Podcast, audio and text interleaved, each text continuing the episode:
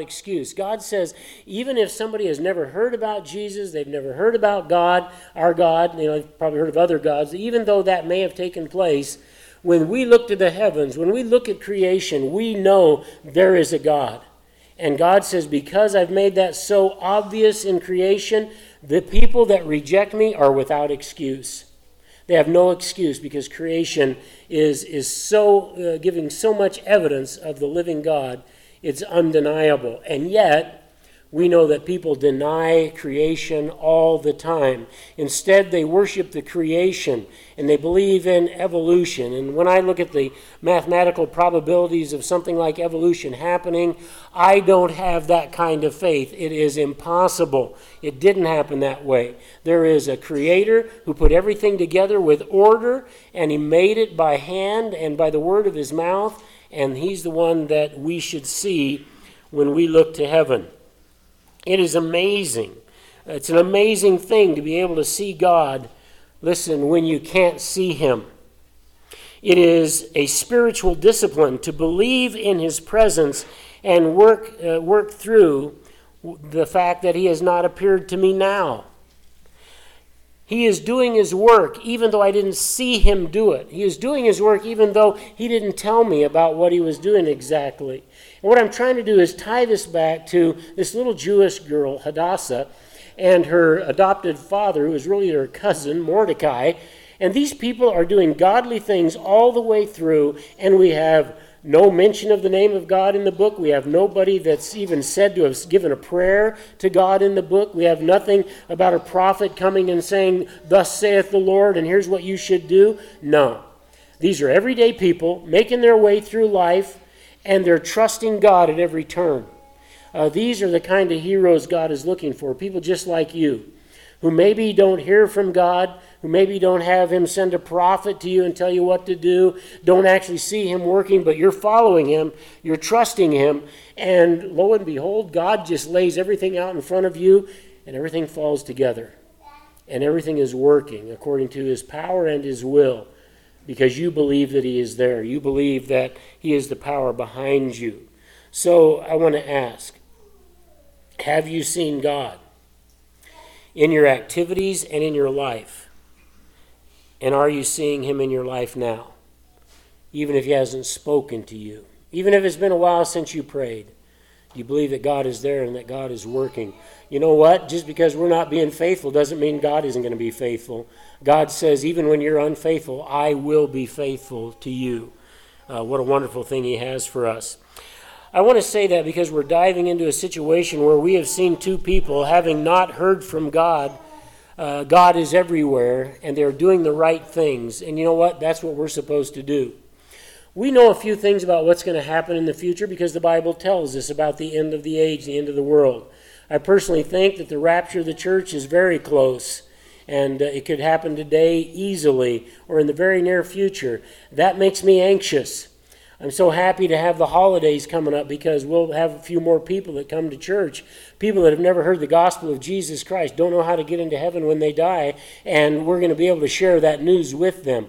I'm asking God to let you have opportunities to share your faith with people so that we can see a great insurgence into the kingdom of God with people coming to know Christ as their Savior.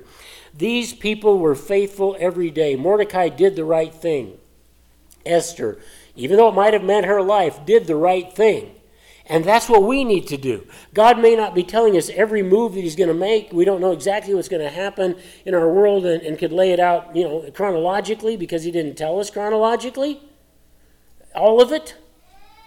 So what am I supposed to do? Well, I'm supposed to be like Hadassah. I'm supposed to be like Mordecai. When God comes back, He wants to find us doing the things He told us to do and he's going to call us faithful servants for that. Well, we have been down a long road with Esther. Last time we learned that uh, the, the whole plot of Haman to kill the Jews has been foiled and turned on its head and turned back.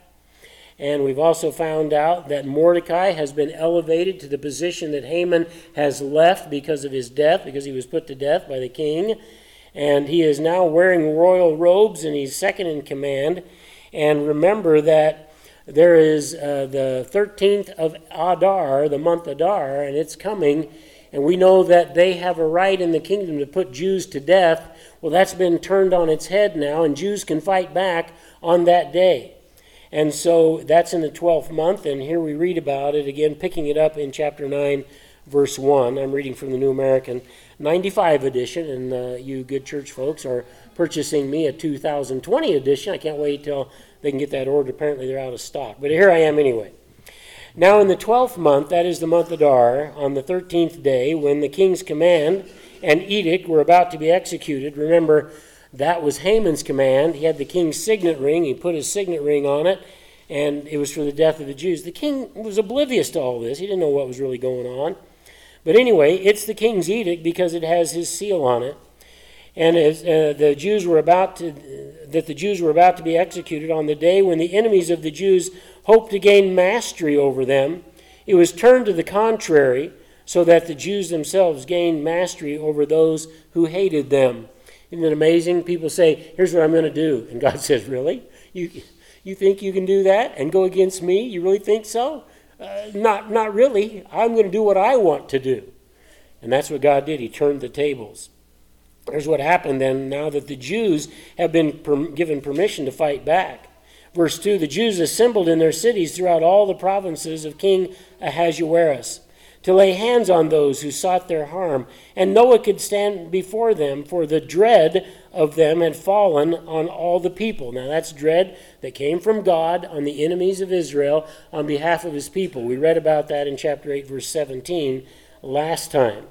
So uh, it goes on to say, verse 4 I'm sorry, verse 3 even the princes of the province of the people, the satraps and the governors, and all who were doing the king's business assisted the Jews because the dread of Mordecai had fallen on them. Indeed, Mordecai was great in the king's house, and his fame spread throughout all the provinces, for the man Mordecai became greater and greater. Thus the Jews struck all their enemies with the sword, killing and destroying, and they did what they pleased to those who hated them. At the citadel of Susa, this is where the king is at at the time, the Jews killed and destroyed 500 men.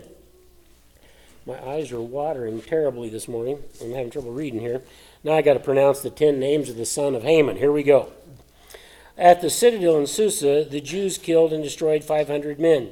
And Parshadatha, Dalphon, Aspatha, Poratha, Adaliah, Aridatha, Parmashatha, Arisia, Aradiah, and Vazathiah.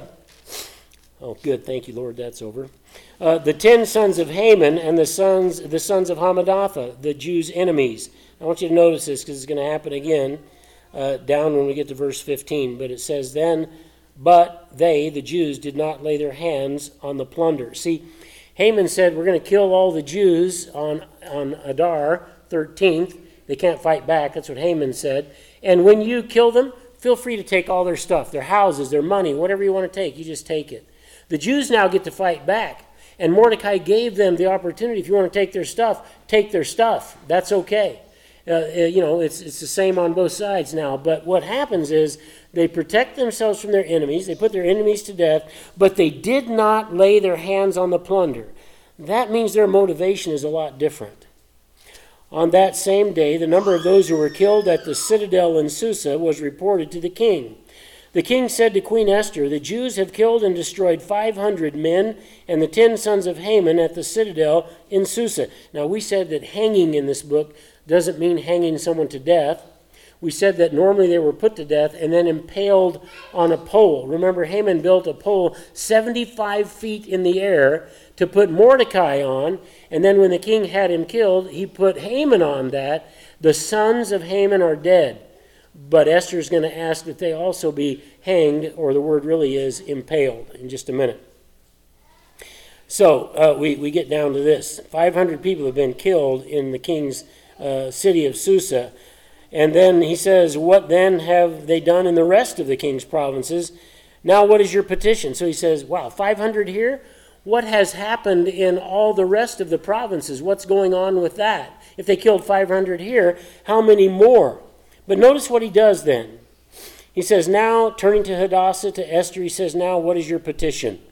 It shall even be granted to you. And what is your further request? It shall also be done. Then Esther, in her, in her normal polite way, said, If it pleases the king, let tomorrow also be granted to the Jews who are in Susa to do according to the edict of today. Let Haman's ten sons be impaled on the gallows. So the king commanded that it should be done so. And the edict was issued in Susa, and Haman's ten son, sons were impaled. The Jews who were in Susa assembled also on the fourteenth day, so this is one day after the edict of, of that month of Adar, and they killed three hundred more men in Susa, but they did not lay their hands on the plunder. Now the rest of the Jews who were in the king's provinces assembled to defend their lives, to rid themselves of their enemies, and they killed seventy five thousand of those who hated them, but they did not lay their hands on the plunder. By the way, I just want to say it's easy for us to sit here in a nice heated church with padded pews who don't fight hand to hand combat, and our neighbors aren't trying to go out there and kill us today to try to judge these people who are in that situation. They're trying to save their families, and you would have picked up a sword too, I would imagine. Anyway, verse 17 this was done on the 13th day of the month of Adar. And on the 14th day, they rested and made it a day of fasting and rejoicing. Those are the people outside of Susa. But the Jews who were in Susa assembled on the 13th and 14th of the same month, and they rested on the 15th day and made it a day of feasting and rejoicing. Therefore, the Jews of the rural areas who live in the rural towns make the 14th day of the month of Adar a holiday for rejoicing and feasting and sending portions of food to one another. Now, we're going to learn later. I think the next sermon we have, we're going to learn that that feast is going to be called Purim. And remember, it's named after Pur or Pur, which means the casting of lots, and the Jews still celebrate that today. Well, in verse 1, going back to look at this a little bit deeper, the day doesn't always go as planned by people. Wicked people make plans, but God is in control. And this day that was supposed to be a destruction of the Jewish people is not going to be a destruction of the Jewish people. There was an intent on the part of the Jewish enemies. That day would be the day that they were waiting for. They've been waiting almost a year for it to put the Jews to death. Their desire was to rid themselves of the Jews completely moms, dads, and children. And they had legal authority from the king to do all that on the 13th of Adar. And that has arrived. But something they hadn't counted on is getting in the way an alteration to their reality where the Jews have been given now the right, because of Mordecai, they've been given the right to fight back and defend themselves. And if you want to take the plunder of the people that fight against you, he gave them permission to do that. For those who hate the Jews, it is, it is all about plunder. It's about getting what they have, it's about greed. For Jews, it's about staying alive and ridding themselves of their enemies. Uh, who would have guessed how many people were in their provinces that wanted to put them to death?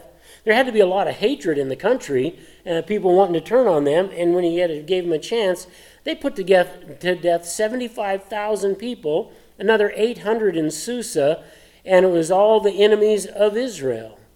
Satan has always been after Israel, always trying to destroy her because she's such an integral part of the plan of God. And we've seen, we, we've seen that in many places in history, uh, for instance, like in the Holocaust. The Gentiles are wanting to fight to gain mastery over the Jews, but that's not going to happen today, even though they want it to. The whole plan of Haman is being turned upside down and turned around in the opposite direction. We'd say the tables have turned. The hunters have become the hunted. No longer is there prey in a cage. It's not going to be like shooting fish in a barrel. It is a day where every Jew has had anxiety about until Mordecai's new edict came out that they could fight back. And now here it is. But now they can fight, and they do fight. Sometimes when God answers a prayer, we have to do something. We have to get involved. We have to be a part of what God is doing. But no one saw him physically doing what God was doing. Everything that's happening for the Jews, for Mordecai and Hadassah, it's happening by faith. Verses 2 to 10. The people went forward by faith, and miraculous things happened. The Jews picked up their swords and they went out by faith. Notice, please, the Jews had to do something. They couldn't just sit there and watch the enemies fall on their own. They had to fight. It is obvious that they had to, and they planned to because they wanted to save their wives and their children and themselves. Lo and behold, not one of the enemies could stand before them. Now, if you know anything about the Old Testament, that's a way of saying God's in control. God has this thing, God is doing a great work. This doesn't just happen this way, it took the power of God. The people, the Jews who are being uh, fought against, none of them are trained for war. You don't bring the Jews into your country as a Persian king and train them to be your military and fight for you. No, you want to be able to put them down easily if something happens. Certainly, their opponents were as able as they were with a sword. You know, uh, you think about the person that lives next door to you, or uh, you know, across the quarter, or wherever you're at, uh, and you think, I wonder who could do the sword better, me or them you know, and that's kind of what it was like. Your neighbors were going to bring their swords as well against you. And certainly, there were some Persian military that did not like the Jews, and they were trained for war, uh, but that didn't matter to God.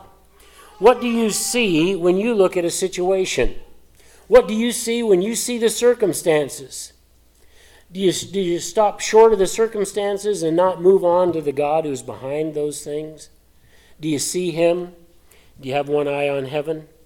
there's an element here of what we call holy war.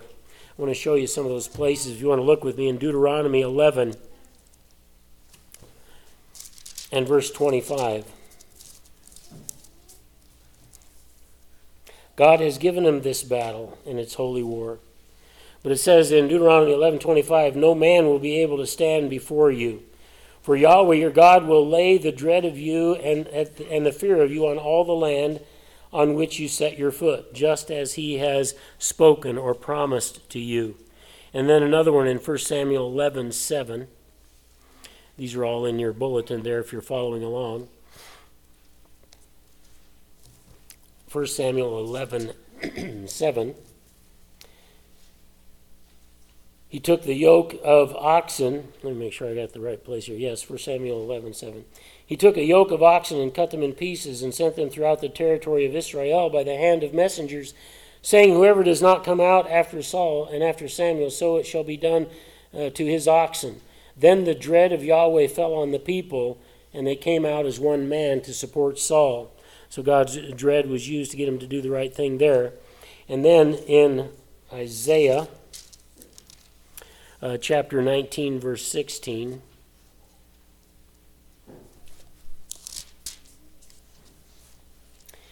It says, In that day the Egyptians will become like women, and they will tremble and in, the, in dread because of the waving of the hand of Yahweh of hosts, which he is going to wave over them. You know, when God gets involved in a battle, strange things happen. And the Bible records that in, in many places. I want you to look with me to uh, Zechariah. And uh, we're going to go to chapter 14, starting in verse 12. This is about wars in the end of days. All right, like that that's going to happen in Damascus one of these days, probably not not long from now.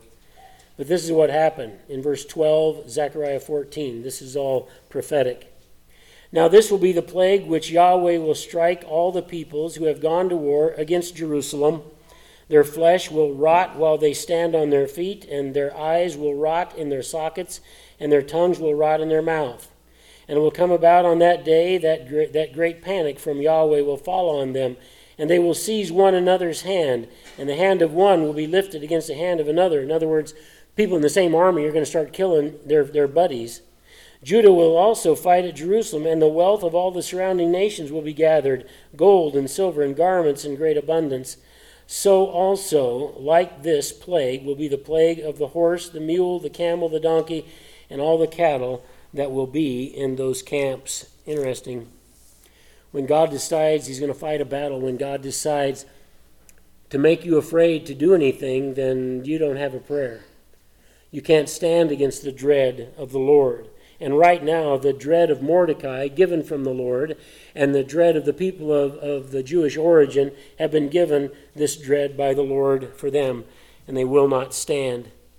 Some dread has seized the enemy of Israel. Israel was dedicated uh, to Mordecai, who was also dreaded by the people of the land.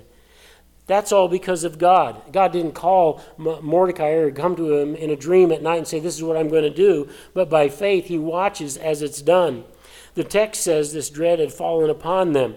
Mordecai has been growing in power for some months now, and the people were in dread of him. Remember, the last guy that held Mordecai's position just decided to wipe out an entire race of people, and the king said, Yeah, go ahead, do it. Let's get it done. Here's my authority. This guy is a man of power. So you probably would say, you know what? If Haman had that kind of power, what could Mordecai do?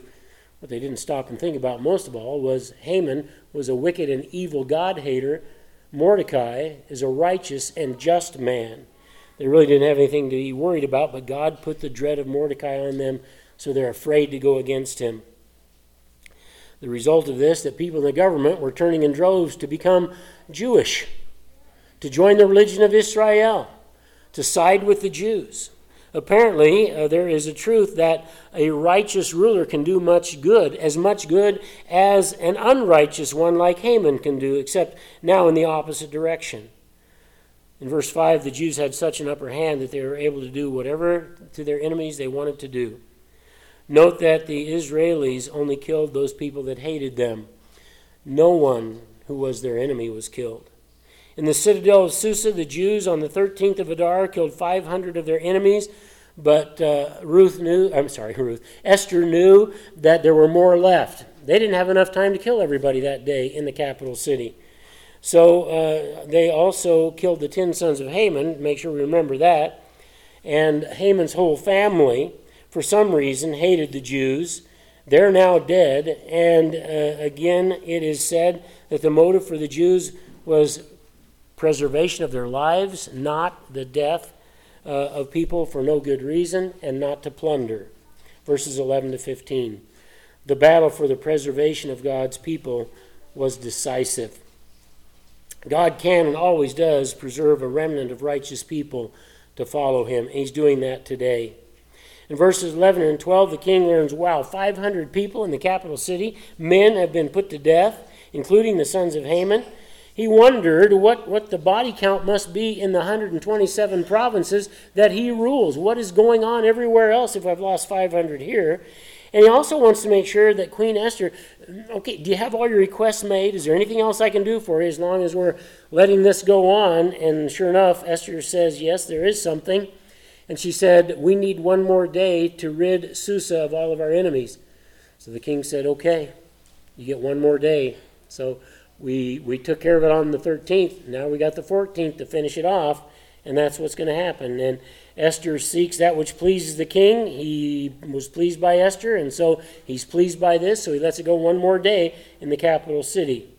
She asked for that day to destroy the haters of the Jews in Susa at the citadel. She asked to have the dead bodies of Haman's sons impaled, and that would serve to warn the people that if you uh, want to not end up like they were, uh, you better back off on the Jews. It is also because the sins of the fathers often recur in the sons. Why would you kill his sons? Because the sons tend to resurrect the sins of a father. That happens even today. And so they didn't want that animosity against the Jews, so she wanted them dead. Because they could also seek revenge besides that. So it happened. In verses 14 and 15, the king commands it, and it is done. An extra day of fighting ends up giving the Jews a body count of 800 in Susa. They've gotten rid of all of their enemies. That's a lot of enemies to have not done this extra day. Perhaps Ahasuerus was thinking that this is a way to rid his kingdom of two major warring factions, and he sided with the Jews because his wife is Jewish. Notice that this was not about plunder either. This helps explain why Mordecai was growing in power greater and greater because God was pushing the dread of him on the populace. Then in 16 to 19, we learn that victories in life lead us to celebrate and feast. In verse 16, the, the Jews and the rest of the kingdom turn in a number of those dead at 75,000 people. They didn't take their plunder, it's still there. The reasons the Jews assembled was to defend themselves and their children. outside of Susa in chapter uh, 19, uh, chapter 9, verse 17, the day after the battles, the Jews declared a day of feasting and celebration. The Susa Jews, however, fought one more day on the 14th of, of Adar. And so their rest came on the 15th day of Adar. So here's what happened. Out in the rural areas outside of Susa, they finished everything in one day. On the 14th, they celebrate. In Susa, they didn't get the job done on the 13th. Esther says, Give me another day. God, uh, through, through uh, Ahasuerus or Xerxes, gave them another day, and they got rid of 300 more. Then they rest on the 15th. So the Jewish celebration of Purim is now being celebrated sort of on two different days. We're going to learn next time uh, how that's all brought together and what the king is going to do about that. But the whole point is it took more time in Susa than it did everywhere else. Now, as we've gone through that and we know the, the minutia of, of what's going on in our, in our account, I want to stop as we end here and I want to ask you a few things. God has never been mentioned in this book, and He won't be. No sign of a prayer. Only thing that comes close to religious observance is once they fasted for the lives of the Jews. But you ask, and people ask in the past, why should we put the book of Esther in the Bible when it doesn't even mention God's name? Get it out of there. That's because those are people that look at the sky and they just see the stars that are there. They don't see the God who is behind them. So God has never been mentioned, but the question is, and, I, and of course, I preach this to myself too, all right? Do you see him? Do you see him? Do you see him every day in your life? What's going on with you? Isn't this what life is like most every day for a believer? And I don't mean we're engaged in combat and we're killing people. I'm not talking about that. But the fact that you're trying to do your best to get through this life and do the right things and please God and follow Him and he doesn't always, you know, at the morning start out with a brief and say, okay, here, Greg, here's what I want you to do today. Here's what's going to happen. And uh, this is going to take place. And here's how I want you to respond. No, that doesn't happen.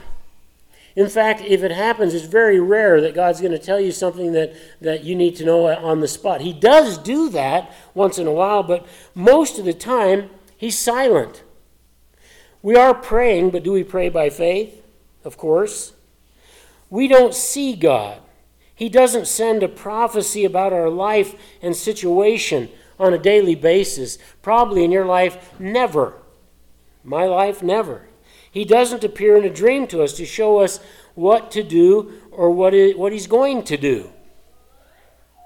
Life sometimes is pretty normal this way. However, we know him and we see him everywhere we look all day long.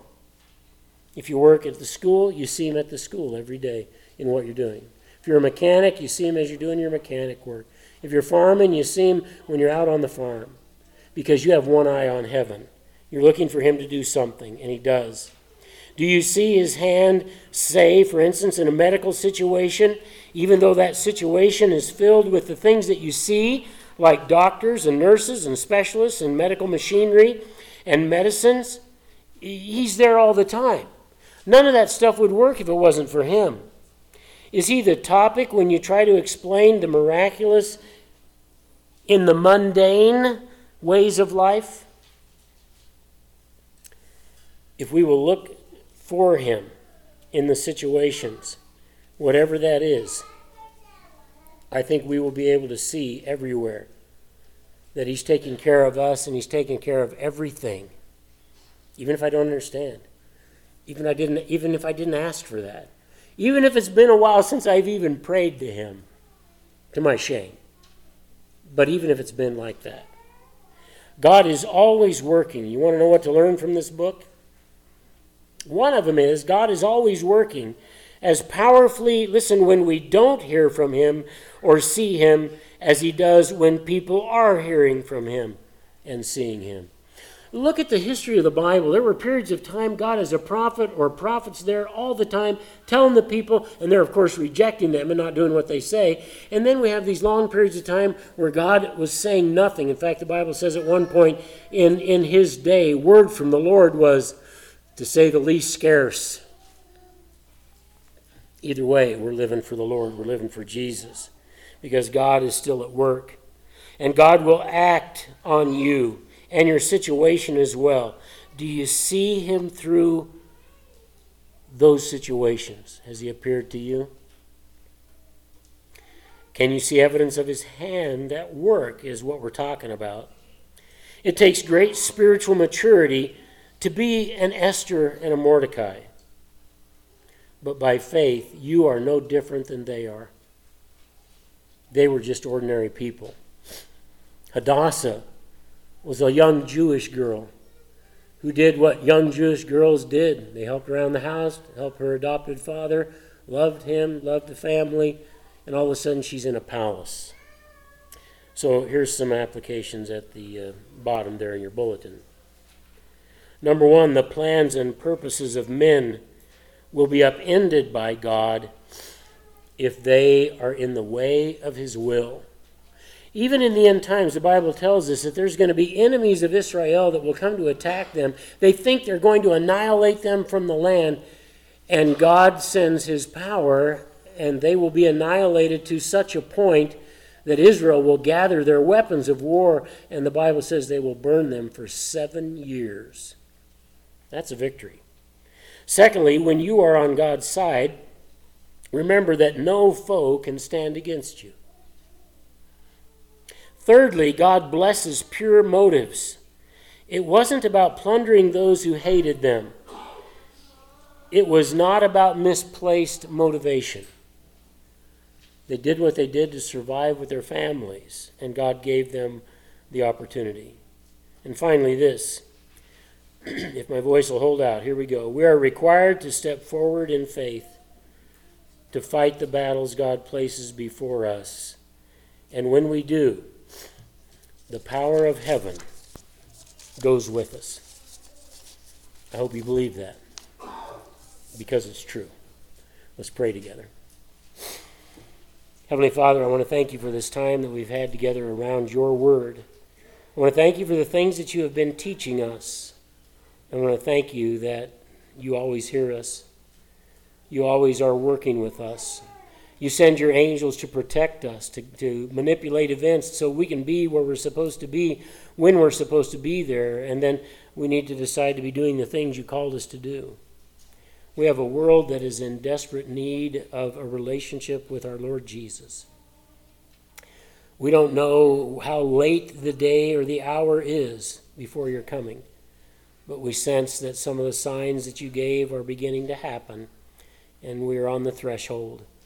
So make us ever so much more concerned and loving for the people who need you. And may we make it our goal and our passion to reach them with the gospel of Christ, of course, through your empowerment and your help. And I pray it in Jesus' precious name. Amen.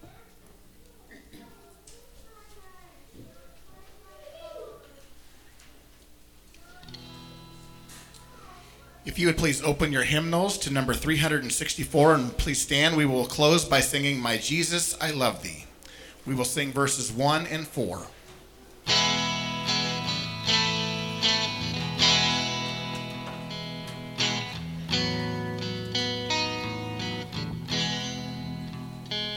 My Jesus, I love thee.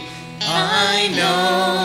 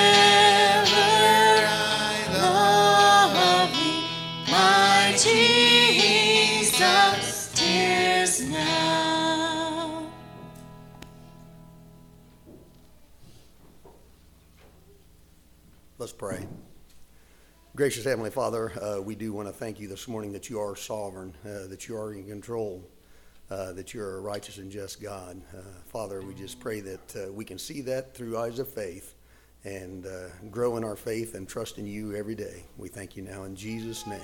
Amen.